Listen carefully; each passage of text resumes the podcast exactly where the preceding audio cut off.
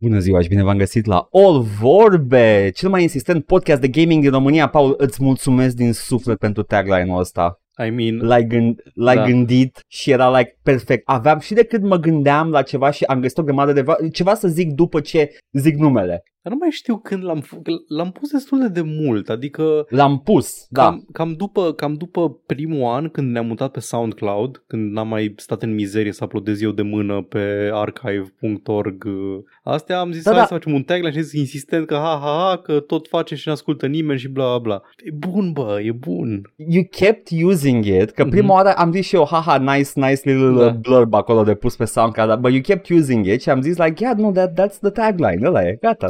Poți să simți insistența, a trecut suficient de mult timp încât să simți, chiar s-a adeverit. Eu sunt, I'm a happy-go-lucky person, că altfel aș muri de anxietate. Eu mă țin autochimic într-o stare așa de I'm just doing my thing. Yeah. Insistated till you make it. Exact. De aici e vorba, insistated till you make it, da. Până ajungi să faci atât de mulți bani. Da. Încât o să faci mai încolo ce faci cu ei. Exact. În toți cei 2 ani de viață pe care îi mai ai. Exact. Toți idolii mei, they insisted till they made it. Nicolas Cage insisted till he made it. I mean, he really insisted cu faptul că aroma sa de actorie este undeva, pendulează între genial și what the fuck are you doing? The camera is on. Dacă actingul lui Nicolas Cage ar fi un deș, ar fi gulaș, pentru că în câte locuri o să mergi să mănânci gulaș, atâtea gulașuri diferite o să mănânci. Doamne, da. N-am gustat niciodată gulaș, dar are it bears the ring of truth, ce zice aici. E că la maghiari e ciorbă, în alte locuri e tocană, în alte locuri e...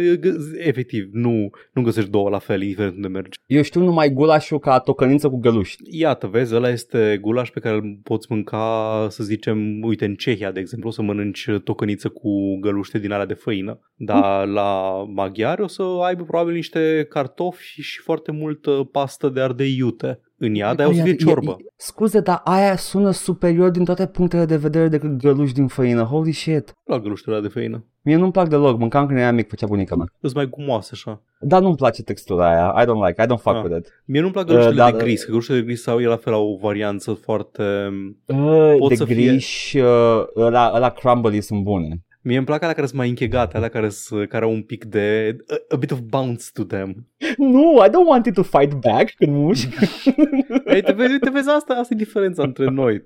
Tu vrei să-ți fie servit totul muieții-ți posmagi, eu vreau ca posmagul meu să aibă un al doilea health bar când mușc și să înceapă muzica simfonică. Ți iese o sabie prin nas și era oh, you're done with it now. Vreau că atunci când mușc din gălușcă, odată e ok și după aia a doua oară vine cu un moveset nou, cu din astea și trebuie să încerci de câteva ori până reușești să... Holy fucking shit, that sounds terrifying, I don't want that. Gălușcă born. Oh my god. Oh, Jesus fucking Christ, dar da, cam asta este. Insisted till you made it, precum gălușca aia care te-a doborât. Da. Până când ai găsit tu combinația corectă de iteme. Păi a trebuit să să mă antrenez și după aia te întorci, să te bați cu gălușca, știți cum e, să-ți bagi puncte în dinți, exact. În dinți și limbă și după aia gata. Poți să grumpi cu limba. Te bate în prima fază, după aia îți dai jos plombele de antrenament și ești mult mai puternic și ați văzut anime-ul, știi cum e. O iei, îți înfășori limba în jurul ei și o strângi până îi sar ochii. Exact. Așa. Și at that point nu mai ai gălușcă. Nu mai era gălușcă de 10 minute și tu n-ai observat. A sugruma gălușca este un eufemism foarte bun. Ce gălușcă? Numele gălușcă mă deranjează. Numele gălușcă sună într-un fel. Sună într-un mare fel gălușcă. Dintre toate găluștile pe care le-am băgat în gură, foarte puține au fost cu adevărat să zic domne, parcă aș mai mânca una. Foarte multe au fost I'm not touching that shit again. Au fost găluști în gulaș, cum ți-am zis, au fost și găluști de supă, care au fost excepțional de neplăcute, dar poate că ți-ar fi plăcut ție, că aveau bounce. Iată. Au fost găluști ăla cu prune înăuntru, care sunt never again, not touching that shit again. The Gombots, seria precursoare pentru Transformers. Da. Da, care efectiv e un desen animat în care cineva mușcă din roboți. Am deja 3 titluri pentru episodul ăsta, numai în bitul ăsta de 3 minute. Foarte bine, Paul. Este, nu puteam spera la mai mult de atâta. Deci erau așa găluși. Doamne, aia, ăla cu, știi de care zic, cu prune, dar au pe smet pe din afară, da. Dar ele sunt și găluști. Da. Dezgustătoare. Ok, fii atent. Ce o zic acum o să fie foarte contentious, ok? Zi. Fă abstracție de prună, e doar gălușca și dată cu pesmet pe deasupra, poate cu un pic de brânză. Așa. Aia în Ardeal este ceea ce numim noi papanași. Don't freak out. I'm not freaking out, doar că vreau să arăt cu degetul la erezie. Calm. Când am mâncat pentru prima oară papanași în afara arcului carpatic, am fost like, scuzați, aceasta este o gogoașă. Ce mi-ați adus aici? Uite că nu e totul perfect în Ardeal, vezi? Nu-i totul absolut minunat acolo. Da, papanașii deci, sunt o aberație. Ardelenii fac gomboți, așa zice, la găluște date prin pesmet sau cu prune sau whatever, și le zic papanași. Băi, ai crede că după numele papanași ei ar fi autoritatea la papanași? Nu? Că sună așa mai intracarpatin, mai austro-ungar? Dacă ar trebui să ghicesc... Mai maghiar, ca să zic corect ceva. Dacă ar trebui să ghicesc, în loc să caut și să verific, aș spune că vin pe filieră turcească? E posibil. Aia cu, cum îi spune... The Donuts, sigur vin pe filieră turcească. Da, nu, numele papanaș mă refer. Papanaș? Da. Mie îmi sună ungăresc. Nu, ci că vine din latină de cu citation needed. Ok, pan. Are pan, panis. Știi că panis în latină era mâncare bună, nu? Adică băgai în gură când vedeai panis. Așa. Ok, atunci să știu că se face panisul foarte. Ok. Da, aparent originea este într-adevăr în Imperiul Austro-Ungar. Iată, știi că era au deschis panisănerie, niște hipsteri romani, fabrica de panis. Mai apar ării din alea. Da, într-una. N-am fost la nici... Cred că, doamne, deci, cred că atunci când am văzut, nu cartofiserie, era unul gogoșel. Donuterie. Când am văzut donuterie. Când am văzut donuterie, am făcut 360, am plecat cu spatele. Știi, gogoșerie e o chestie pe care o ai și după aia donuterie, unde ce-ți dă donute? Da, îți dă donute. Donute, mănânci donute acolo, nu? Nu, donute mai departe, că... Donute de aici, că... No. Regretabil am mâncat la cartofiserie și chiar sunt buni cartofii. Nu comentam asupra calității alimentului, doar numele în sine. Cartofiseria e țeapă, adică îs buni, dar e țeapă, adică sunt extrem de overpriced cartofii. Mă gândeam. Adică pentru ceea ce sunt cartofi prăjiți.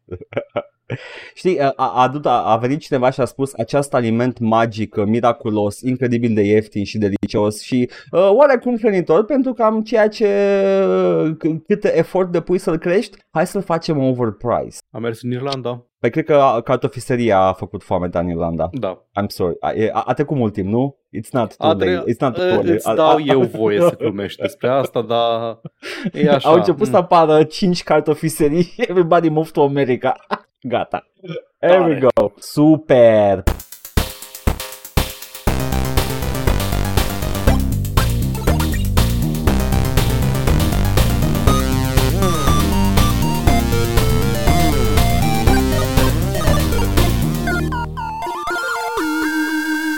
Paul, gata gluma.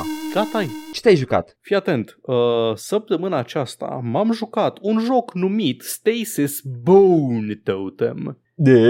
Bone Totem. M-am jucat acest joc pentru că a fost redeemed să-l joc pe stream și l-am jucat pe stream și mi-a plăcut foarte mult și l-am continuat și l-am terminat. Foarte și vreau, înainte să vorbesc despre el, vreau să fac o mică, nu erată, ci adăugire la ce am vorbit data trecută. Mi-am dat seama că eu dețin un Steam Deck pe care îl tot folosesc. Și mi-am dat seama că eu ar trebui să am o datorie jurnalistică de a spune și cum merg jocurile pe Steam Deck. Ok, Stasis Bone Totem, l-am jucat și pe Steam Deck și pe PC. Merge foarte frumos, seamless, se salvează în cloud, te duci pe budă, continui jocul de acolo, te întorci și așa mai departe. E ok. Nu e verified pe Steam, adică nu l-a verificat Valve în sine să zică da, jocul acesta merge pe Steam Deck. Dar a confirmat developerul și am testat și eu și într-adevăr merge și e tot ok și rulează și se poate juca și are control. I got questions. Îl controlez cu analogul, personajul? Da. Ah, ok, super. Da. Ah, pare complic. Nici nu am văzut să aibă suport de touchscreen pentru mouse controls, dar are analog. Sincer. Deci are controller, full controller support, button prompts și tot. Apreciez mai mult analogul ăla decât un touchscreen, pentru că, cum ai spus tu, dacă ești pe budă, e mult mai comod cu analogul. Exact. Na. Și am vrea să adăugea pe care vreau să o fac la episodul anterior este că un fel de atenționare pentru voi, deși The Banner Saga apare ca verified de către Valve pentru Steam Deck, nu-l jucați pe Steam Deck pentru că crash-uie într-una, e o problemă bine cunoscută. Valve ce verifică? Verifică anumite chestii, verifică să pornească, verifică să fie fully controller supported și verifică să fie textul lizibil pe ecranul ăla mic. Ok. Astea sunt multe chestii. Ce nu verific aparent e dacă jocul e stabil și jocul nu este foarte stabil. Crash-ul e infrecvent, dar crash-ul e suficient de des că să fie supărător, mai ales pentru că jocul ăla salvează niște puncte foarte fixe și poți să pierzi progres gen o bătălie întreagă pe care poate n-ai chef să o refaci dacă îți crash-ul e jocul după sau într-un timp unei bătălii. Are sens că nu cred că au o echipă întreagă care să facă testing până crash-ul e jocul, dar așa e cam shitty că ăla-i verified și ăsta nu-i verified și merge. Da, exact. Deci așa ca idee. The Banner Saga e verified, dar don't believe his lies. Ăsta la altul merge, l-am testat, e ok. Bun, revenind. Da. Stasis: Bone Totem. Încerc să îl descriu fără să cad în capcana filmului Boss Baby. Păi este Sanitarium, dar sub apă. Acest joc este ca multe alte jocuri. Ok, un pic de istorie. Ăsta este un joc făcut de un studio numit The Brotherhood. Sunt doi frați din Africa de Sud care au făcut primul lor joc, Stasis, în 2015, pe care l-am jucat la ora respectivă și, într-adevăr, era un fel de Sanitarium în spațiu. Era un fel de Sanitarium cu niște Event Horizon thrown in there, te trezeai din somn criogenic pe o navă spațială, se întâmplaseră chestii, era body horror pe acolo, corporația rea care controlează totul gen Wayland Yutani, știți voi cum USF-urile astea. Și mi-a plăcut, dar mi s-a părut așa cumva că era foarte puternic pe vibe, era foarte vibes jocul, dar nu mi-a păsat în mod special de personaje, de poveste. Mi s-a părut că pe alocuri greu de urmărit, făcea multe chestii în același timp. Povestea era în mare parte spusă și prin dialoguri, dar era în mare parte spusă prin loguri găsite prin navă, ca în orice horror SF joc video care se respectă. Da. Și în mare parte formula a rămas la fel, cu multe îmbunătățiri și pentru Stasis: Bone Totem. Oamenii ăștia au mai scos între timp jocuri, au scos un prequel pentru Stasis numit Kane, care detaliază niște aspecte ale corporației Kane, care în lumea acestui joc este atât o mega corporație care pare să dețină absolut tot, cât și o biserică foarte puternică, un cult, o religie. E foarte scummy și foarte scârbos ce fac ei. Sună oribil. Ce spui tu acolo? Și am mai scos un joc care nu face parte din universul ăsta, se numește Beautiful Desolation și e un tot așa un point and click adventure post-apocaliptic într-o Africa de Sud după un cataclism, pe care n-am apucat să-l joc. Vreau să joc, arată superb. Toate jocurile arată superb. Da, by the way. Cu precădere Bone Totem. Nu vreau să zic de Boss Baby Syndrome, dar să mor de nu e o nișă foarte, foarte mică de tot de point and click-uri izometrice și chiar e Sanitarium. Da. Păi cumva e și se vede că e asumat, adică inspirațiile se văd, sunt inclusiv easter egg-uri în joc. De exemplu, am găsit un research computer la un moment dat care arată specimene găsite și unul era un facehugger și unul era un chestburster. Deci... Aha. Okay. Hai să nu ne adăra. Și au recunoscut și ei că Sanitarium a fost o influență pentru jocul lor. Și Sanitarium, similar, era un joc axat mai mult pe vibes decât pe poveste coerentă. Da, absolut. Era o serie de viniete, fiecare cu poveste proprie și legat așa foarte stângaci de un fir narrativ. Okay. Precum capodopera lui Zack Snyder, Sucker Punch. Exact, ca precum capodopera Sucker Punch, exact. Sucker Punch. Era de David Zucker. Ok. În Stasis: Bone Totem a apărut anul ăsta, e făcut tot de studio ăsta și e mai bine închegat. Este tot așa un point and click adventure în care pornești de la început cu niște personaje cu motivații clare, ești un cuplu de, recuperatori, să le zic, dar nu recuperatori gen îți rup degetele dacă nu dai banii, recuperatori gen, am găsit o epavă, da, salvage. Da. Am găsit o epavă și mergem dacă e ceva de luat și să chemăm, să claim the salvage rights, să vindem mai departe la fier vechi. Sunt Charlie și Mac, soț și soție, le-am zis numele invers, Mac și Charlie, soț și soție. Nu sunt Mac și Charlie din nou lui Sunny. Urma să zic, dar mă mulțumesc că mi-ai... Missed opportunity. Care Mac e mare și prostălău și foarte puternic și e the muscle și Charlie este foarte inteligentă și inginer și e the brains. Ok, you lost me at Charlie e the brains, dar ok, așa, e bine. Da, nu, exact. Chiar nu sunt Mac și Charlie. Pentru că e Charlie, dar e Charlie în Pacific Rim. Ok, credeam că Charlie în episodul acela... Iar Charlie în Flowers for Charlie, da. Așa, da.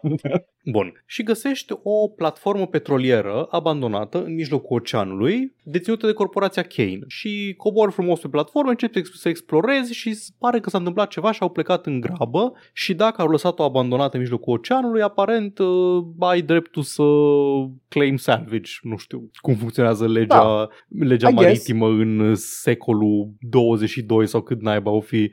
Având în vedere că legea maritimă e la fel de foarte mult timp, cred că la fel ca astăzi ar funcționa. Da. You can call dibs. Și este...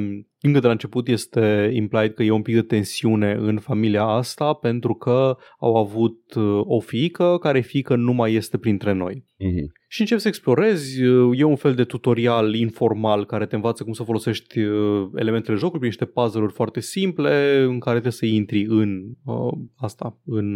platformă, controlezi personajele alternativ pe Mac și pe Charlie dintr-o interfață în care dai click pe portretul lor, controlezi pe fiecare în parte și pot să facă schimb de obiecte printr-un sistem numit de Quantum Storage Device, pot să teleportezi instantaneu din inventarul unui al celuilalt obiecte, ceea ce este foarte util pentru că ocazional o să aibă nevoie unul de cheia pe care o găsește celălalt sau să folosești una din abilitățile lor importante.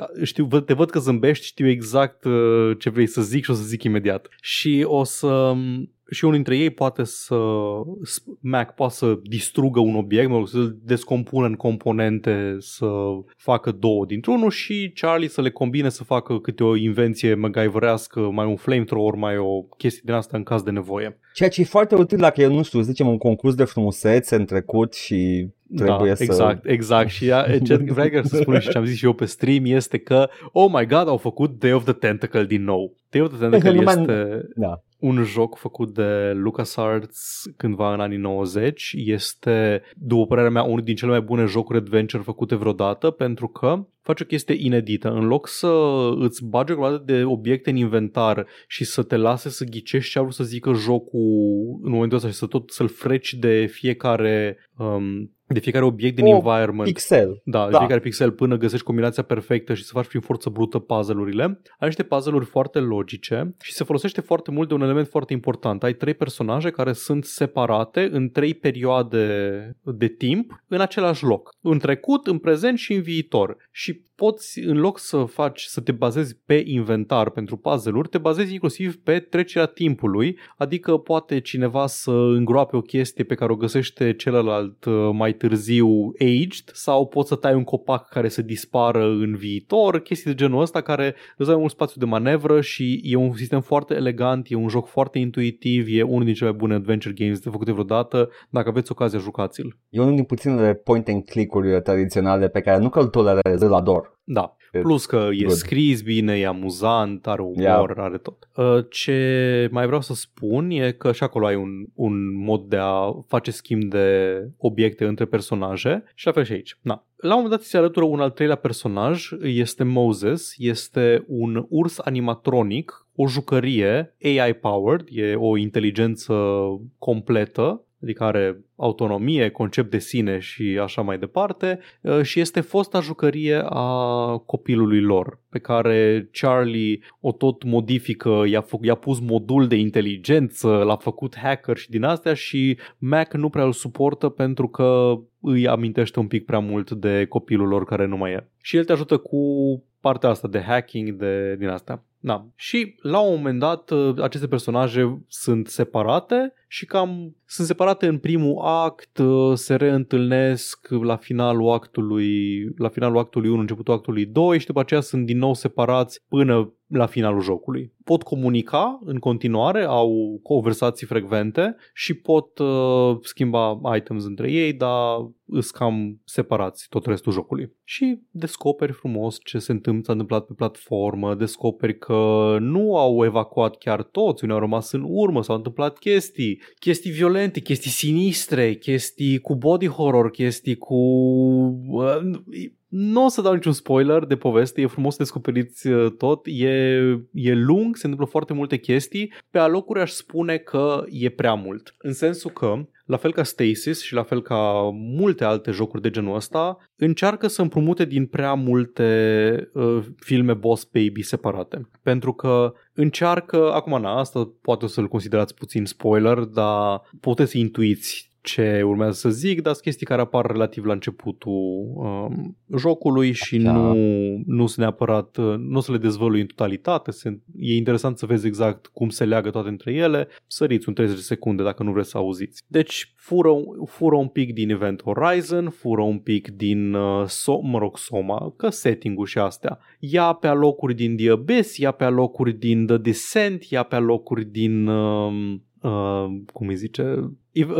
Dead Space, mai multe din astea. Ai tot felul de elemente care se leagă între ele și au o logică între ele, dar e un pic prea mult. E ok când ai un joc de ăsta horror să ai o chestie care te amenință, nu 5. Știi care e chestia cu aceste spoilere și ăsta? I never got it. Pentru că acum tu mi-ai spus că iau un pic din Event Horizon și eu știu că e sub apă și acum vreau să știu cum. Ce anume ia din Event Horizon? How? Nu fără să-mi spui. Păi nu. Ideea e că m-a făcut curios. Da, vreau să spun că împrumută din toate sursele astea la modul că efectele a ceea ce s-a întâmplat, știi, modul în care au fost afectate persoanele de pe acea platformă petrolieră și stație de cercetare subacvatică au fost... Da, bun. Deci povestea overarching nu o să vă spoilui, dar ce vreau să vă spun este... Povestea în sine e serviceable, e ok, adică firul narrativ e ok, are un început, un mijloc și un final, afli cam tot ce ai vrea să afli despre ce s-a întâmplat, câteodată mi se pare că am văzut asta la mai multe, nu doar în jocuri, ci și în filme, când ai chestii gen virusul extraterestru. E folosit în așa fel, uite, Dead Space face asta foarte des, ai necromorfii. Și necromorfii sunt în același timp acest virus care influențează oamenii să îl venereze, dar în același timp e această chestie care te transformă în carcalac, dar în același timp este și o specie de carcalac care vine să te omoare, știi? Face ce-i trebuie în momentul respectiv poveștii, nu are neapărat așa un set foarte clar definit de reguli și după părerea mea, horrorul funcționează cel mai bine când ai un adversar, o forță malevolentă care are un set de abilități și de reguli foarte bine definit. Mie mi se pare că e un balancing act în care trebuie să aibă un set de reguli, dar it cannot be governed by rules, că altfel nu mai e horror. Da, dar să aibă și niște momente de... Da, nu, absolut. Dar când ai reguli, în sensul că când ai reguli știe și spectatorul ce se întâmplă și știu și personajele cum să interacționeze cu situația în care, în care sunt. Adică spui, ajută pe mai multe planuri chestia asta. În fine. Deci cumva e un pic all over the place predicamentul și setting-ul jocului. Se vede că au încercat să folosească o idee prea multe proprietăți care le-au plăcut lor din sfera asta de horror SF. Acestea fiind spuse, interacțiunile dintre personaje, logurile și ce găsești prin ele, personajele cu care te întâlnești pe parcurs și cu care discuți și cu care interacționezi, unele dintre ele rămân cu tine o perioadă lungă de timp ca voci în radio pe care comuni și așa, sunt foarte compelling. Mi-a plăcut extrem de mult interacțiunile între personajele principale, drama lor, cum nu-i doar un joc horror că am găsit body horror cronenbergian pe jos, nu, au discuții despre traumele prin care au trecut, despre familie, e ca un Fast and Furious, știi ce zic? Da. Ok. O capodoperă, adică. Da, exact. O capodoperă cinematografică. Okay. True kino. E peak kino. Ok. Na, deci pe partea asta de storytelling, deci story-ul e ok, e decent, storytelling-ul e foarte bun, storytelling-ul e extraordinar, e environmental, e prin dialog, e prin ce găsești pe jos PDA-uri epistolar, ca să zic așa, și mi-a plăcut extrem de mult. Adică stăteam până la finalul jocului, eram așa cu ochii beliți în monitor să văd ce se mai întâmplă, eram invested în personaje, nu te rog, nu muri, chestii de genul ăsta. Deci jocul ăsta este Great Method, da. Overall OK Story. Da, exact. Ok. Da. Nu știu dacă să vă zic de direcția artistică, e superb, arată superb. Dacă e ceva ce aș putea reproșa, e că e atât de atmosferic încât e întuneric constant și nu poți să vezi toate background-urile alea. Ai o rază de lumină în jurul tău care iluminează environment-ul, dar sunt unele locuri în care mi-aș fi dorit să văd tot ansamblu de background-uri. E superb desenat de mână, o combinație de desenat de mână și 3D, personajele sunt full 3D și, doamne, când intră în câte un cutscene, doamne, cât de ce production value, e un CGI așa de foarte bun, e pentru un point and click izometric și... Da, mă uitam la acele segmente cinematice și eu eram șocat de calitatea CG-ului, se vede că e indie, lip sync-ul este subpar, dar știu chestia asta și arată foarte puține guri care se mișcă când vorbesc. În schimb, calitatea renderului este, n-ar trebui să aibă calitatea de mare jocul ăsta. Cât de mult s-a democratizat partea asta din game development, ar fi fost imposibil pentru un studio mic să facă așa ceva acum 10-15 ani. Nu, acum zice 15 ani pentru studio, nu neapărat mic, e ce vedeați la Blizzard, ăla era pic CG in-house. Da. E superb. Sunt foarte multe cutscenes din astea, sunt scurte, dar unele sunt și foarte bine coreografiate, foarte bine regizate, ai framing foarte frumos și ai câteva scene de morți secrete, le zic ei. Sunt niște puncte cheie în joc în care poți muri, în sensul că ai atins chestia pe care nu trebuia să o atingi în momentul pe care nu trebuia și ai un death animation care e foarte... Nu zic că e foarte grafic, nu mi se pare că niciunul dintre ele au fost neapărat foarte grafice, dar să zic așa, e sugerat că se întâmplă ceva foarte gruesome și se întâmplă la 2 mm în afara ecranului, deci ești foarte aproape de a vedea niște detalii foarte sângeroase, dar nu le vezi neapărat tot timpul, cu mici excepții. Mie mi se pare foarte, foarte îndrăznesc din partea lor să fac acest mic reward la morțile astea, că eu vreau să le iei pe toate, să încerci fiecare moarte. Sunt frumos făcute. Păi chiar ai achievements. Și în Stasis avea chestia asta, dar și în ăsta ai pentru fiecare moarte asta secretă ai un achievement că ai deblocat-o și ai văzut-o. Asta e lipsea la Sierra Adventures, production value pentru morțile, dacă atunci le încercam și eu pe toate, nu eram frustrat. Și în plus față de asta, dacă faci o chestie genul ăsta și mori ca prostul, te dă exact cu o secundă înainte să apeși pe butonul greșit. Și mi se pare că nici nu te mai lasă să apeși încă o dată. They know what they're doing, foarte frumos. Da. Și tot pe partea de they know what they're doing are acea mecanică care ne place nouă tuturor și pe care vrem să vedem mai multe jocuri. Ai butonul de arată-mi toate chestiile care pot interacționa de pe ecran. Da. Când apeși click dreapta sau left trigger pe Steam Deck, îți arată frumos highlighted toate punctele de interes de pe hartă. Cu albastru sunt cele cu care poți interacționa. By the way, nu poți face puzzles, nu poți folosi obiecte decât când ești într-un puzzle screen, adică ai interacționat cu un obiect interactable, ești într-un point of view first person și vezi un panel, practic, cu elemente de puzzle pe care le poți mișca. Deci nu trebuie să freci de tot environment-ul obiecte ca să vezi unde trebuie puse, le poți folosi doar în locuri dedicate unde aici este un loc unde faci un puzzle. Asta este luată împrumutată direct de la point and click-urile la mai moderne. Da, la fel face acolo. Exact. Într-o oarecare măsură mi-aduce aminte și de un pic de Siberia, că și Siberia avea chestia asta foarte des. Da. În care trebuia ca să faci un puzzle, trebuia să te apropii de un obiect și acolo aveai obiectul în prim plan și acolo interacționai cu el. Nu tot timpul, dar destul de des. Așa. Și încă o chestie. Cu verde ai obiectele pe care doar le poți inspecta. Sunt obiecte care nu aduc absolut niciun beneficiu puzzle solving-ului, niciun hint, niciun nimic. Sunt doar obiecte din environment pe care ți le descrie ceea ce a descris cineva din chat ca un DM foarte zelos. Pentru că dacă Mac Jack și Charlie și Moses și personajele au propriile lor voci. Când te uiți la o descriere, știi că de obicei într-un adventure game, când te uiți la un obiect cu look și cu din astea, personajul îți citește ce vede el acolo. Da. În ăsta nu este vocea niciunul dintre personaje care citește această, când zic voce nu mă refer neapărat la voce, adică scos sunete pe gură, ci voce narrativă a niciunui dintre personaje. E doar o descriere scrisă de cineva și e scrisă într-un purple prose atâta de over the top. Cred că nu am văzut în tot jocul ăsta nu am văzut cuvântul smell sau odor sau... chestii de genul ăsta, ci doar fetter, f-e-t-o-r, un cuvânt pe care nu l-am mai auzit în viața mea până atunci. Și așa scrise cu aceste sensibilități scrise toate dialogurile. The morose, wall of bone, overbearing, over the tall, bla, bla, chestii de genul ăsta, știi? Singurul loc în care am auzit cuvântul morose era în Jane Silent Bob. Da. Și nu cred că ar trebui să existe în altceva. Ce ți-ai lămbat? Folosește foarte mult cuvinte foarte,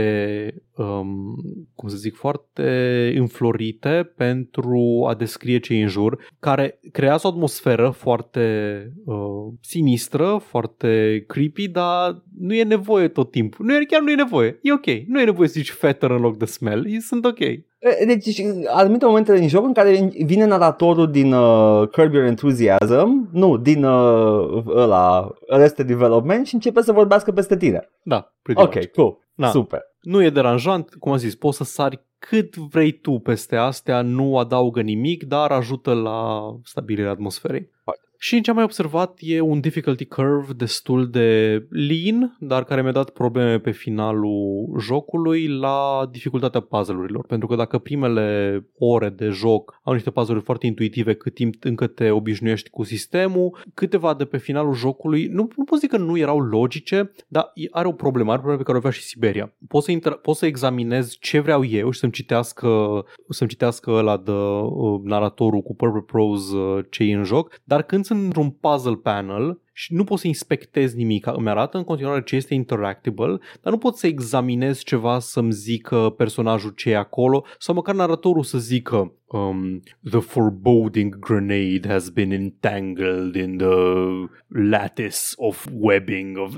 Știi? Ca să-mi dau seama ce se întâmplă aici, cam ce ar trebui să fac. La unele din ele, jocul mai cadadixește să-ți dea un hint, gen apeși pe un buton de semnul întrebării și personajul zice, oh, I'm going to need to cut through this. Ah, ok, mulțumesc, pentru că nu era destul de evident din cum e desenată această scenă că trebuie tăiat, mersi că mi-ai zis, mă duc să iau cuțitul, știu unde e, țac, țac, țac, am terminat. Ok, deci este... acel text e dat pentru atmosferă. Da. Îți zice și personajul ce face, ok, good. Da, exact. Dar foarte rar. Personajul zice foarte rar, știi? Adică zice poate la un moment dat când interacționezi cu un panel prima oară și după aia dacă simte jocul te-ai blocat îți mai dă un hint, dar nu poți să tot dai click pe o chestie să zică hey, looks like nothing to me, I'm going to need to cut this. Na. A trebuit să mă uit la un ghid de câteva ori. Nu de multe, dar de câteva ori că nu mă prindeam. Efectiv, știi, aveam am un inventar acid și am un inventar blowtorch și am torța cu acetilenă și am o ușă ruginită în fața mea. Care din ele trebuie să le folosesc? Nu aia. Era o chestie care dacă ți-ai fi amintit logo pe care l-ai citit acum 10 ore de joc, rugina e cel mai ușor handled cu chestia asta. Ok, bine, mulțumesc. Super, thank you. Dar da, overall e o experiență foarte frumoasă. Mi-a plăcut extrem de mult, îl recomand dacă vă plac point and click-urile, dacă vă plăcut Sanitarium, dacă vă place horrorul SF, e altceva, merită jocul ăsta din plin. Stasis: Bone Totem. Da, și Man Who Has Seen Boss Baby, mi-am amintit și de Bone Tomahawk pe alocuri. Ok. Fair enough. Ăla e un pic mai perpendicular cu ăsta, dar sure. E mai perpendicular, dar cine a jucat sau cine o să joace o să vadă la ce mă refer. Ok, deci chiar e și direct, credeam că doar că e Bone în nume. Nu, mi-am mintit gen spoilers. Pe mine mă face să mă gândesc la erecție. Jocul ăsta mă face să mă gândesc la erecție Paul, știi de ce? Vezi să zic ce? Pentru că erecția ta e în stază. Ok. Are totem. Totem e erecție. Da. Okay. Totem sugi mie pula, ok. Cool. Atâta, zi-mi ce te-ai jucat tu. N-am fost pregătit de acel comeback. Paul, eu m-am jucat o chestie scoasă din mormânt. Scoasă din mormânt de prietenii noștri la Night Dive combo cu New Blood Interactive. Știi când se întâlnesc două forțe incredibil bune și dau mâna și după aia vezi fulgere și Dumnezeu își optește... Așa, exact ca acolo, numai că atunci când fac mâna tipul cu Schwarzenegger, you know, vine o rază divină și cântă îngerii. Așa este Rise of the Triad. Cred că e Carl Weathers, nu mai știam cum îl cheamă. Memoria mea fluctuează între... Îmi aduc aminte perfect cum îl cheamă pe actorul secundar din filmul cu tare și cum îl cheamă pe ăla principal din Baywatch. Așa fluctuează memoria mea. Anyway, Rise of the Triad, un joc pe care nu l-am jucat, dar știu despre el că e un joc pe Build Engine? Nici măcar, nu. Doar arată? Ți se pare? Este... motorul grafic de Wolfenstein 3D. Nu. Ba da. Nu te cred. Fii atent, Paul. Fii atent. History time cu Paul și Edgar, în care Paul reacționează și face wow. A long time ago, la id Software, Tom Hall a plecat pentru că, și I quote, creative differences. Acum, I will interpret the quote, Carmack e un căcănat. Da. Și Carmack, mai știi replica aia cu un joc, nu mai știu dacă era un joc sau un joc de acțiune, povestea într-un joc video este ca povestea într-un film porno? Da. Aia e răspuns direct la orice propunere a lui Tom Hall. Așa că Tom Hall a zis, o să fac The Great American Novel sub formă de joc video. Tom Hall și-a ridicat degetele mijlocii în aer și a plecat, s-a dus la Apogee, cu care avea o relație de prietenie. Apogee a distribuit foarte multe din primele jocuri id Software și la Apogee a creat un studio, Developers of Incredible Power, The Dips. Și așa că a făcut primul lor joc, urma să fie sequelul lui Wolfenstein 3D. Rise of the Triad, subtitlu. Nice. Și id Software a spus, we didn't agree to this, așa că au zis, ok, nu e sequelul Wolfenstein 3D, e doar Rise of the Triad, lasă-ne în pace. Și în schimb aveau licența motorului grafic pe care l-au modificat foarte mult și au scos acest joc. Acum, jocul ăsta a apărut în anul în care a apărut Doom 2. Jocul ăsta nu se compară cu Doom 2 la nivel tehnic, așa că au trebuit să compenseze cu foarte multe chestii. Jocul ăsta are o tonă de chestii. Rise of the Triad, pe lângă că are skyboxes, ceea ce Wolfenstein 3D nu putea să aibă, are tavan și podele texturate. It was a big deal at the time, kids, ok? Bear with me. Are o grămadă de mecanici. Sunt inamici care se prefac că-s morți. Așa că dacă vezi un inamic pe jos, just fire anyway. Fire anyway și lovește. E ok.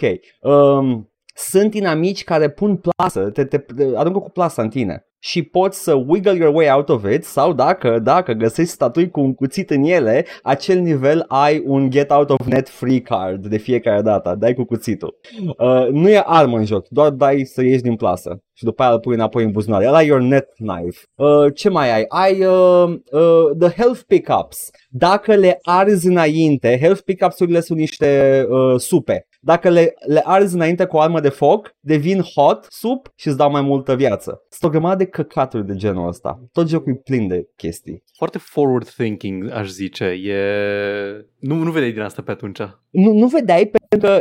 Și au simțit nevoia să adaugi atâta pentru că trebuiau să fie în competiție cu jocuri. Literalmente, în perioada aia câteva luni erau o an lumină de tehnologie și ei deja aveau motorul grafic de ieri pe care l-au lucrat să fie cât de cât arătos pe calculatoarele noi. Așa că jocul e lung, da, pereții nu pot fi decât la 90 de grade ca Wolfenstein 3D, dar are toate aceste chestii și boși foarte greu de bătut și multe niveluri și secrete și mega secrete și cel de căcat lucru posibil la final. Îți garantez că oricine a jucat Rise of the Triad și n-a citit nimic înainte a primit finalul greșit. Deci jocul nu spune... Asta e immersive sim, omule. Îmi descriu un immersive sim deja. Nu. Deci intri în jocul ăsta crezând că e, just a shooty romp și ești lovit la final de textul că ai jucat greșit jocul. Ok, am spoiled this, pentru că merită să știți, pentru că e oribil și janghinos. Ultimele două niveluri sunt un prolonged boss fight pe două părți. Very forward thinking. Prima oară te bați cu bossul, El Oscuro, este un călugăr rău de tot care vrea să distrugă lumea, îl împuști, îl omori, whatever, și după aia în al doilea nivel e el în formă de șarpe, Adică sunt mai multe capete de El Oscuro mai mari și sunt toate legate într-o formă de șarpe și se plimbă pe hartă. Și te gândești, a, trebuie să-l mai omor încă o dată. Fals. Trebuie mai întâi să reviți tot nivelul și să-i cauți ouăle. Am pățit. Nu spune jocul care ouă. Are ouă, dintre care unul singur e într-un secret greu de găsit. Amazing, amazing. Literalmente From Software fucking wishes. Nu. Deci când vine vorba de asshole game development, Tom Hall și John Romero sunt campioni. They know what they're doing and they're doing it against you. Și chestia asta este oribilă. Așa că la final de tot, fiți pe fază, căutați bine, nu-l omorâți pe șarpe dacă cumva vă jucați și o să primiți finalul corect. Dar asta e doar primul final, pentru că jocul ăsta, pachetul de la Night Dive, cum ne-a obișnuit, vine cu ăsta, cu pachetul original, cu episodul shareware care e unic. Cred că e al doilea joc care are niveluri complet diferite în versiunea demo sau shareware. Și Age of Empires Rise of Rome avea o campanie unică în demo, da, pe care nu găseai în... Da, cu Cartagena. Dar ai o campanie cu Cartagena în jocul full, dar nu e aceeași ca aia din shareware. Da, aia zic. It's like, deci ai the shareware episode, ai the full game, ai the expansion oficial care a fost atunci și ai încă un episod complet nou făcut de foarte mulți level designer și de la Night Dive și de la mai multe locuri, inclusiv un nivel făcut de Dave Oshry. It's memes, ăla lui Dave Oshry, by the way. Of course, normal, e omușit postul de profesie. Dar celelalte niveluri sunt foarte bine făcute. Și jocul vine și cu un editor foarte ușor de folosit. Deci pachetul ăsta, Night Dive, The Fucking Strikes Again, cu un joc care zic eu că nu merita, sure, merita niște iubire, dar e mai mult decât trebuia. Au băgat o tonă. Și zic că merită dacă v-a plăcut Rise of the Triad original sau dacă aveți amintiri cu el, pentru că acum puteți să jucați încă o dată cu accessibility options, rebalancing, nici măcar nu v-am spus de sistemul de arme în care ai două arme de foc cu gloanțe infinite, bullets are no problem to you. Foarte bine. Și ai un singur slot cu arme speciale din care poți să ții numai una și doar una și când iei alta o pune pe jos pe cea pe care o țineai în mână și trebuie să fii foarte tactic cu chestia asta pentru că fiecare armă specială are moduri de foc diferite și sunt situationally useful. Superb, e... Unde am mai văzut chestia asta foarte enervant? Era foarte enervant folosită, cred că în Duke Nukem Forever, în care aveai două arme și nu era echilibrat jocul... Duke Nukem Forever, asta e că jocul ăsta e echilibrat pentru asta. Jocul ăsta e gândit cu sistemul ăsta. Duke Nukem Forever doar ce sistemul de consolă. They were doing it badly. Am o întrebare despre jocul ăsta și mai ales despre setting, pentru că am văzut pe VOD-ul tău niște secvențe și vreau să mă lămuresc cu ceva. E oarecum realist, nu? Adică în afară de șarpele uriaș și așa, ești un setting realist. Ești cu arme reale, te bați cu mafioți reali, Asia de Est, bla. Sunt cultiști aia. Toți aia sunt cultiști. Ok. Da, sunt cultiști. Level design-ul nu are nicio treabă cu nimic. Sunt într-un depozit, într-un dockyard, doar că pereții sunt shipping containers imensi până sus. Nu. Rise of the Triad face o chestie foarte mișto pe care Tom Hall o făcea pe vremuri și o vedeți și în level design-urile de Doom și oarecum în Quake. În perioada în care nu puteai să faci chestii realiste, nu puteai să faci ceva care să semenea ceva real. Duke Nukem a făcut prima oară chestia aia. Da? În schimb, nivelurile în Rise of the Triad sunt gameplay mechanics first. Și fiecare nivel oarecum e un puzzle. Ai o grămadă de environmental hazards. Adesea o să te ferești de chestii, nu o să omori chestii în Rise of the Triad. Ai moving walls, ai switch plates, ai hidden objects, ai hidden holes in the ground de care te împiedici și cazi în ele. Nu mori, doar cazi în ele și te face vulnerabil la enemy fire, basically. Ai o grămadă de chestii genul ăsta, căpcănuțe, chestii cat and mouse type of shit. Și cam așa sunt nivelurile. Sunt multe niveluri gimmick care au one thing in mind și odată ce rezolvi puzzle-ul ăla, go to the next level, unde trebuie să te ferești mai mult de foc decât să împuși chestii. Okay. Încă o chestie pe care n-am mai spus-o, a quirk, hit-seeking missile va merge către torțe sau către foc. Deci, Cum a făcut asta cu engine-ul ăla de Wolfenstein 3D? Nu știu cum a făcut, dar au făcut literalmente cu scoci, cu mulți scoci.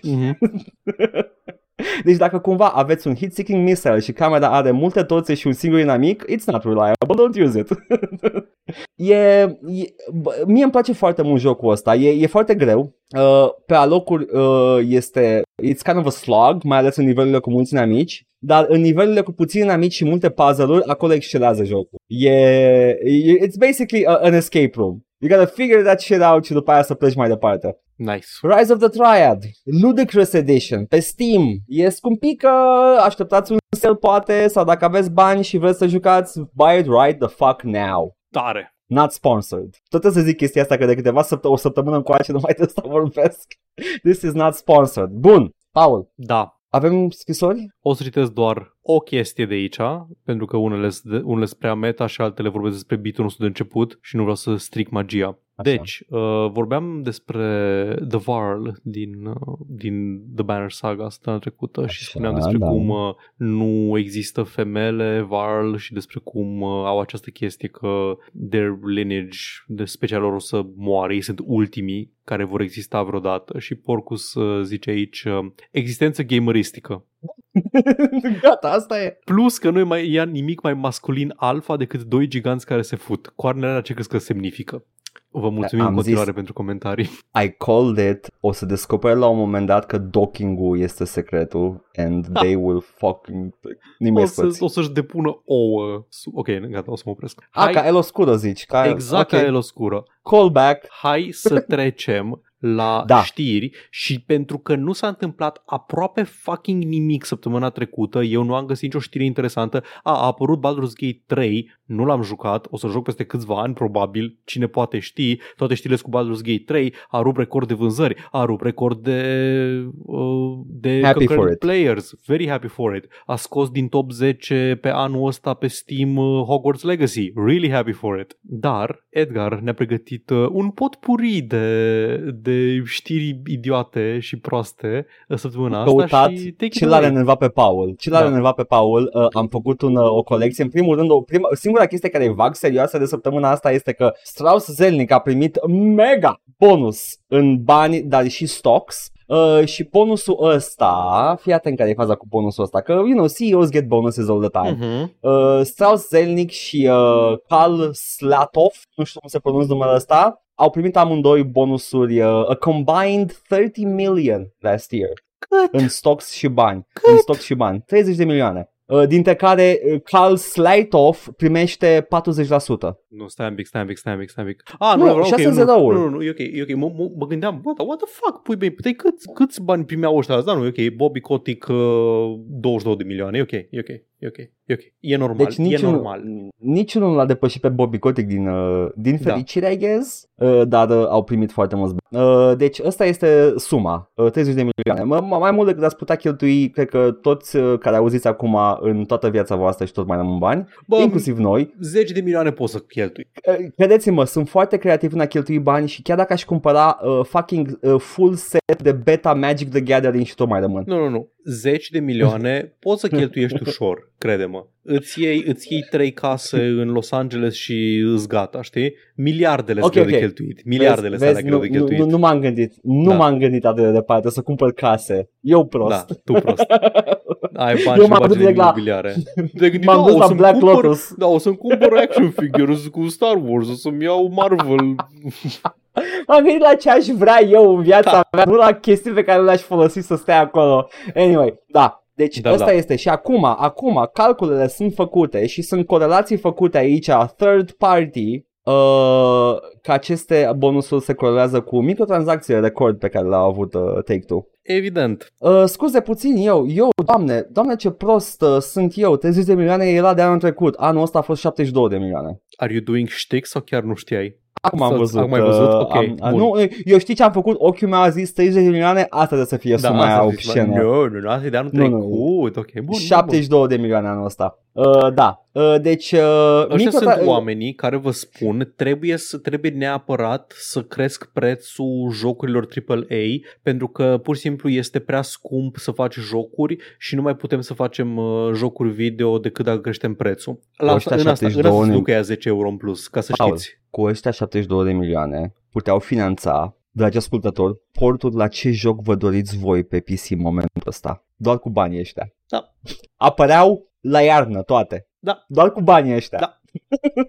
Bloodborne de 10 ori. Ok. Da, asta este. Deci corelația e făcută third party, că nu o spune acolo because you sold so many microtransactions we give you big money. Nu, dar se corelează foarte bine cu sumele record de la microtransacții, care dacă bonusul e 72 de milioane, nici nu vreau să mă gândesc cât au cheltuit oamenii, mai ales prinții aia saudiți care cumpără rachete nucleare pentru GTA Online. Vreau să vă reamintesc că Strauss Zelnik e omul care a zis că de acum înainte toate jocurile 2K vor avea o strategie de live service, recurrent spending, microtransacții și că nu se gândește să facă jocuri care să nu aibă așa ceva. Deci când cheltuiți bani pe... când se cheltuie, să nu mai zic că cheltuiți, că nu e nicio chestie. Când se cheltuie o mică tranzacție într-un GTA Online sau orice de la Take-Two, chiar și Borderlands, Strauss Zelnik râde până la bancă. Tare! Ah, super! Hai să trecem la chestiile care sunt făcute să te enerveze. Asta nu te-a enervat, asta te-a supărat. Nu m-a supărat, adică nu e nimic anormal sau ceva. E... Just made you a bit sad. Exact. Ok. Nu, astea sunt ca să te enerveze. Paul, a fost anunțat Call of Duty Modern Warfare 3. Ok? Și am aflat asta... A fost oare anunțat? Acum e anunțat oficial. Okay, a fost leak-ul într-una. A fost un leak, ăștia nu au vrut să recunoască. După aia, dar au făcut ceva meme cu haha, Modern Warfare 3. A fost o întreagă chestie pe care în mod agresiv am ignorat-o și n-am vorbit despre la podcast. Nici măcar nu m-am întâlnit cu el, nici știam că erau leak-uri, că whatever. Ideea este că am aflat că s-a anunțat oficial Modern Warfare 4. Trailer oficial. Prin trailer oficial vreau să spun niște efecte făcute în After Effects și logo-ul. Dar e oficial. Da. Deci se pune. În schimb au făcut o chestie foarte, foarte jalnică. Ca să vezi cu ce... E la fel de mult footage ca la The Elder Scrolls 6. Mai puțin, că i-au arătat un munte. Au arătat un munte măcar. Ăștia e efectiv doar niște efecte flashy și titlu, atâta. Deci măcar un concept art. Well, deci, consider me teased. Dragon Age 4 a arătat infinit mai multe decât... Au făcut o campanie de asta de guerilla marketing, au dat la influencer niște pachețele și acele pachețele erau ca un fel de un puzzle easter egg și era așa, erau niște șlapi care am aflat și eu în americană că se zic slides. Eu știam că flip-flops, dar flip-flops cred că sunt aia cu băț între degetul mare. Ok, continuă. Da, dar cred că astea sunt slides, da, sunt aia, sunt papucii de casă românești. Da. Slide, a can and a cell battery. Battery cell de telefon. Și dacă le pui cap la cap, e slide, can, cell. Care este, Paul, dacă ești incredibil de hyped, te rog frumos să mă anunți. Știu exact.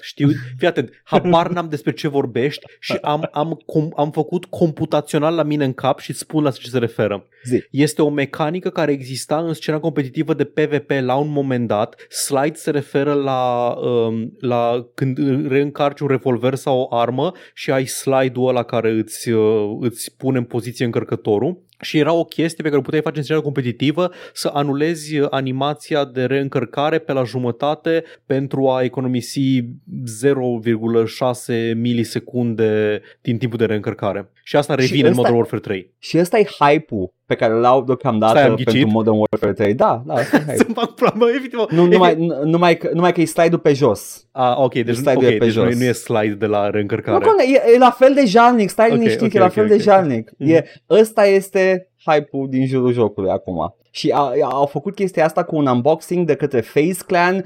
Nu știu ce alt clan mai prestigios puteau să găsească de pro gaming. FaZe, celebrul, faimosul, neprihănitul de nicio controversă clan. Da. Băi, efectiv, cred că am plâns de jena lor un pic, așa. I'm like, oh, sweaty. This is Call of Duty mort. I'm riding the high, că am reușit să calculez în cap ce înseamnă slide cancel cu acuratețe de 85%. Știa exact unde este, pentru că suntem oameni care am jucat jocul la viața noastră. It's a thing. Mi se pare așa de chestie și motherfucker și n-a scos-o din joc to begin with. Adică it's coming back, baby.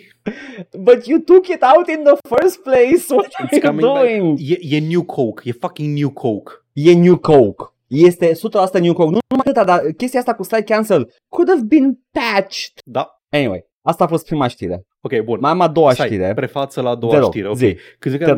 Mi-a spus acest titlu. Așa. Da. No, pentru cine nu știe, cine ne știe de mai devreme sau așa, noi facem content pe internet de aproape 7 ani de zile.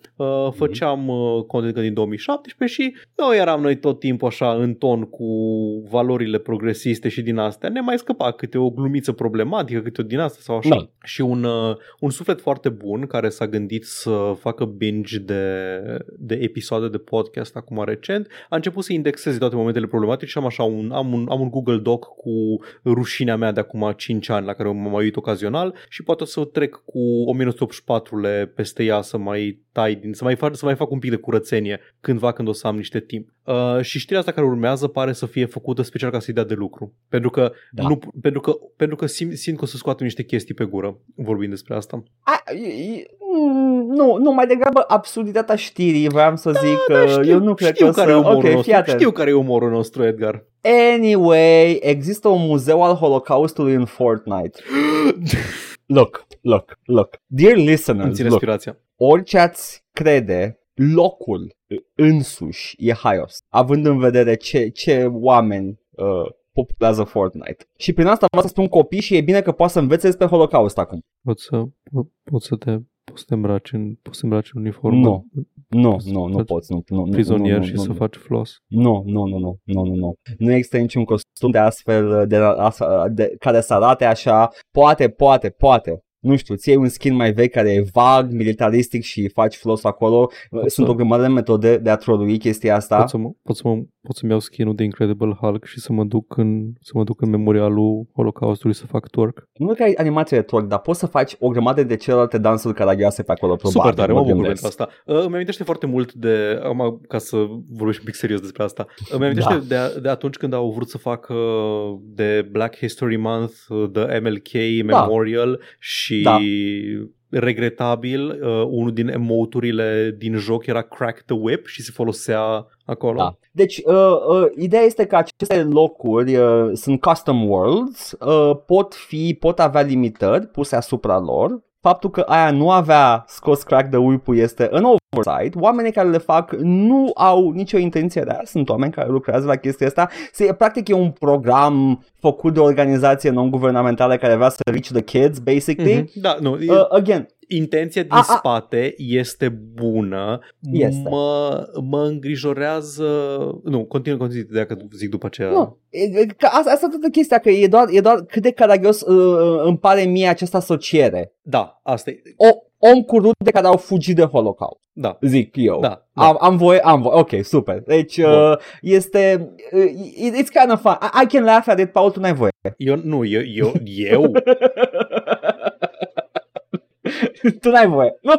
Eu să râd la conceptul de The Hulk făcând The Floss la memorialul Holocaustului, Edgar, așa mă știi pe mine. No. Paul, îmi aduce aminte de un anumit dentist dintr-un anumit serial. Da. Bun. Așa. Fii atent.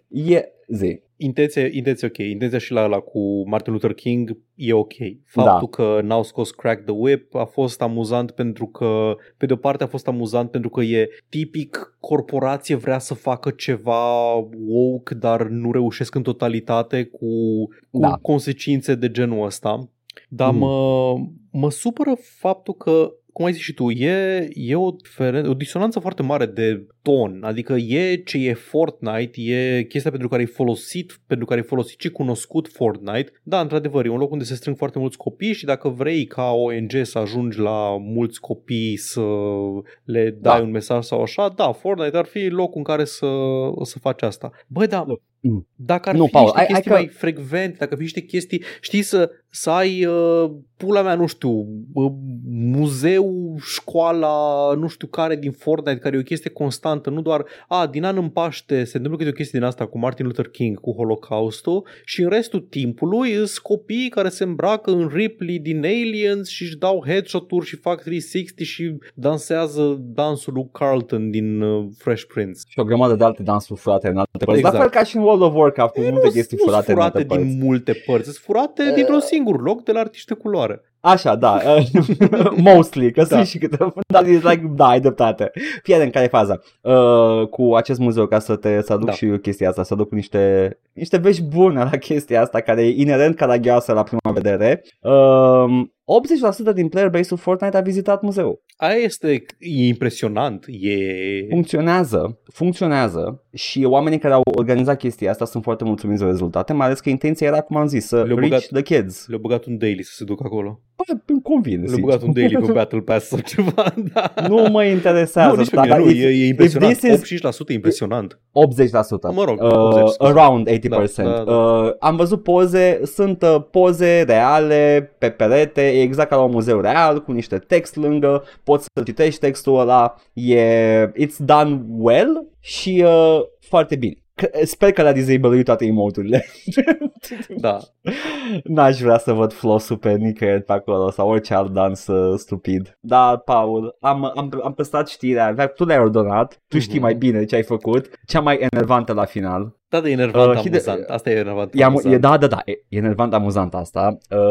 Hideo Kojima a ieșit iar din grotă să ne spună despre Death Stranding 2, un joc care, Hideo Kojima, dragă Hideo Kojima, dacă ne asculti acum, you don't need to sell it to me, I'm already going to buy it. Okay, I'm kind of a simp. Îți explic eu dacă vrei să știi ce e aia. It's nothing weird like that. Pur și simplu îmi plac jocurile tale. Dar Hideo Kojima, trebuie să înveți să taci din când în când. Nu. Fii atent ce spune Hideo Kojima. Death Stranding 2 will redefine Strand. My brother in Christ, you defined the Strand.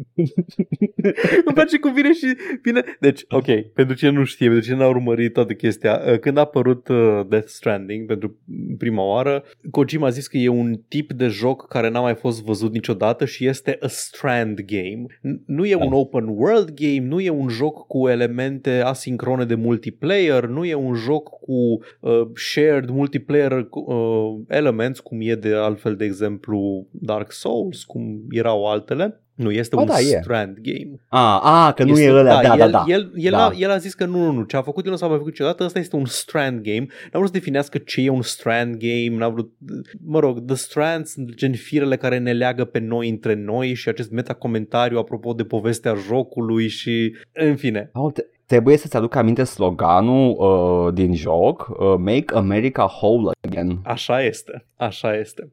Și da, Hideo Kojima a inventat acest concept de Strand Game, deși n-a cerut nimeni asta și nu ne aveam nevoie de acest termen ca să putem defini jocul în genul. Și, ok, și acum vine și zice că acest gen de joc pe care eu l-am inventat, care nu are niciun alt exemplar în existență, va face ce anume, îmi zicea citatul? Hai că zic ce a zis, vrei să zic că ai elaborat. Da. Da, nu, zi-mi iar citatul pe scurt și după aia elaborează. It will redefine Strand. Ok, bun, mă bucur, mulțumim Kojima. Mersi că faci mentenanță pe conceptul de Strand pe care tu l-ai inventat. Nu înțelegi, man, o să fie tot ce știi despre Death Stranding va trebui să le înveți. Consecințele nu vor mai fi niciodată la fel. Niciodată. Deci ne spune Hideo Kojima... vai, prescurtarea asta mă supără. E încă prescurtarea aia care o să o confund toată viața. Ca și Poe. Care erau cele două jocuri Poe? Path of Exile și Pillars of Eternity. Așa, ăsta este DS2. Oh, nu, urăsc, n-ai voie. Dead Space 2, urăsc. Dark Souls 2, n-ai voie. At the beginning, there was the theme of connecting, and after that, I made a lot of notes about character settings, game ideas, and so on. How to connect it. I put it together while maintaining a balance, but I had to rewrite everything because of Corona. In Death Stranding, it was justice to connect, but with the Corona crisis, pseudo connections such as remotes have come to be emphasized. On the other hand, I left I felt that such pseudo connections alone would not lead to fulfilling human lives. After all, humans need to go out into the outside world and move. N-am înțeles nimic. Dar cu siguranță va trebui să reînvățăm ce înseamnă Strand, se pare. Mă bucur, pentru că eu deja știam ce înseamnă Strand și acum trebuie să reînvăț de la zero chestia pe care deja o știam și era solidificată în capul meu. Băi, îmi place simțul ăsta lui Kojima de a face the mystery marketing. Măi, poate sunteți tineri pe aici și nu știți, omul ăsta are o istorie, ok? Și dacă vreți neapărat să știți, căutați pe Google Metal Gear Solid 5 pre-release footage. Efectiv jocul se numea altfel și era făcut de o companie inventată de el și a apărut un om în bandaje pe față care vorbea și zicea că e suedez. Și asta a fost marketingul pentru Metal Gear Solid 5. Omul ăsta e atât de încrezător pe ceea ce face încât îl marketează ca altceva pentru o bună perioadă de timp. Omul ăsta interesează să scoată un joc și să nu spună că l-a scos. Motiv pentru care oamenii au, acum un an sau doi, au hărțuit un studio indie care lucra la un joc și ziceau că anul ăsta sigur este un joc de Hideo Kojima. Da, mai să mai întâmplă și de astea. A trebuit să-ți vină Hideo Kojima să spună că nu e implicat. Și lumea a zis, this only proves it că e implicat. Pentru că asta a făcut și la Metal Gear Solid 5. Like, literalmente nu mai poate nimeni să aibă încredere în el în punctul ăsta. Da, este. E Death Stranding 2, ce să zic? O să-l joc, îți dai seama, mi-a plăcut foarte mult unul. Știm când apare sau ceva? Sau doar că e development? Nu, și...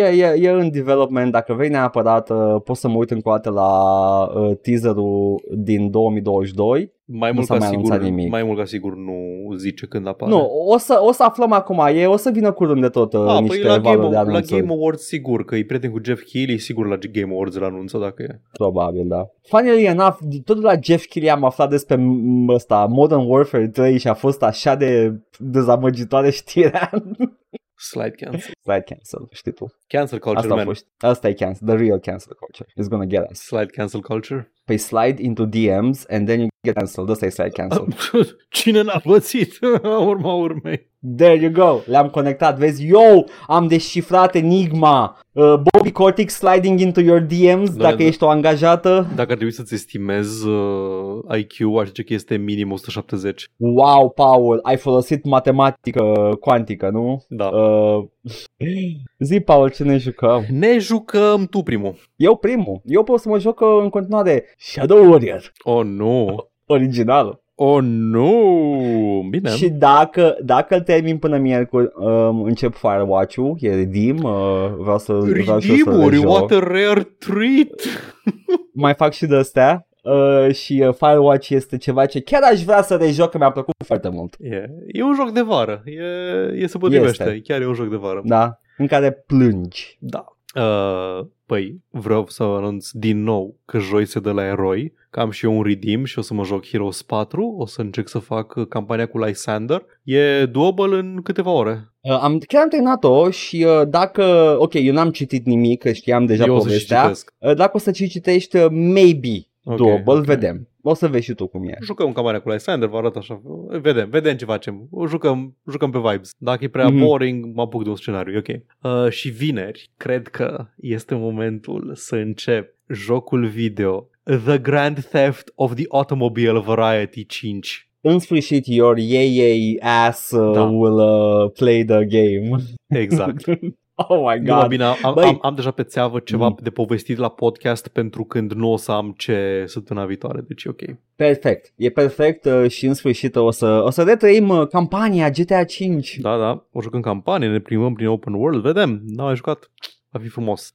Pe YouTube am terminat într-un episod de lungime dublă, băgam aș picioarele în ea viață, campania din Dragon Age 2 și vom începe în weekendul ăsta unul din DLC-uri și trebuie să mă gândesc foarte bine dacă vrem să le jucăm pe amândouă sau vrem să jucăm doar ăla care se leagă cu Dragon Age Inquisition. Pau, pot să zic de acum? Vrei să jucăm doar ăla care se leagă de Dragon Age Inquisition? E unul numit Mark of the Assassin, care e promițător, e un personaj nou, e o poveste self-contained, e cu Felicia Day, personajul, dar în același timp vine și cu side quest, trece cu companion quest și simt că o să fim ok, jucăm doar Legacy atunci, îl găsim pe Corypheus și gata, Max Payne după aia, nu că tot atâta Max Payne 2. The Fall of the Max Who is Pained. Am înțeles că a căzut și nu i-a fost bine. Nu. Dar astea și mai mult de atât veți putea găsi în locurile următoare înșiruite de vocea cu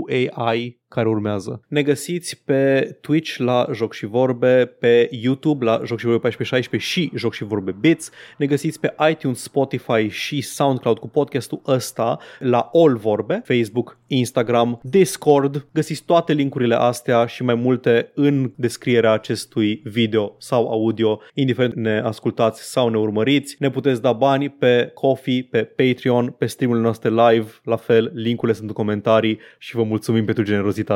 Crezi că putem să îl luăm pe, nu știu, fucking ăla, tot timpul cum îl cheamă, The Angry Cookman, să citească blurb-ul ăsta de final cu AI? Angry Cookman, Gordon Ramsay? Așa, da, Gordon Ramsay să citească asta. Ce personaj? Angry Cookman, ce personaj de Hideo Kojima e ăsta? Angry Cookman din Death Stranding 2, am să sneak peek. Ar fi amuzant, dar ar fi oare etic? Da, e dreptate. Nu, n-ar fi. Așa e. Asta e. Ciao. Bye.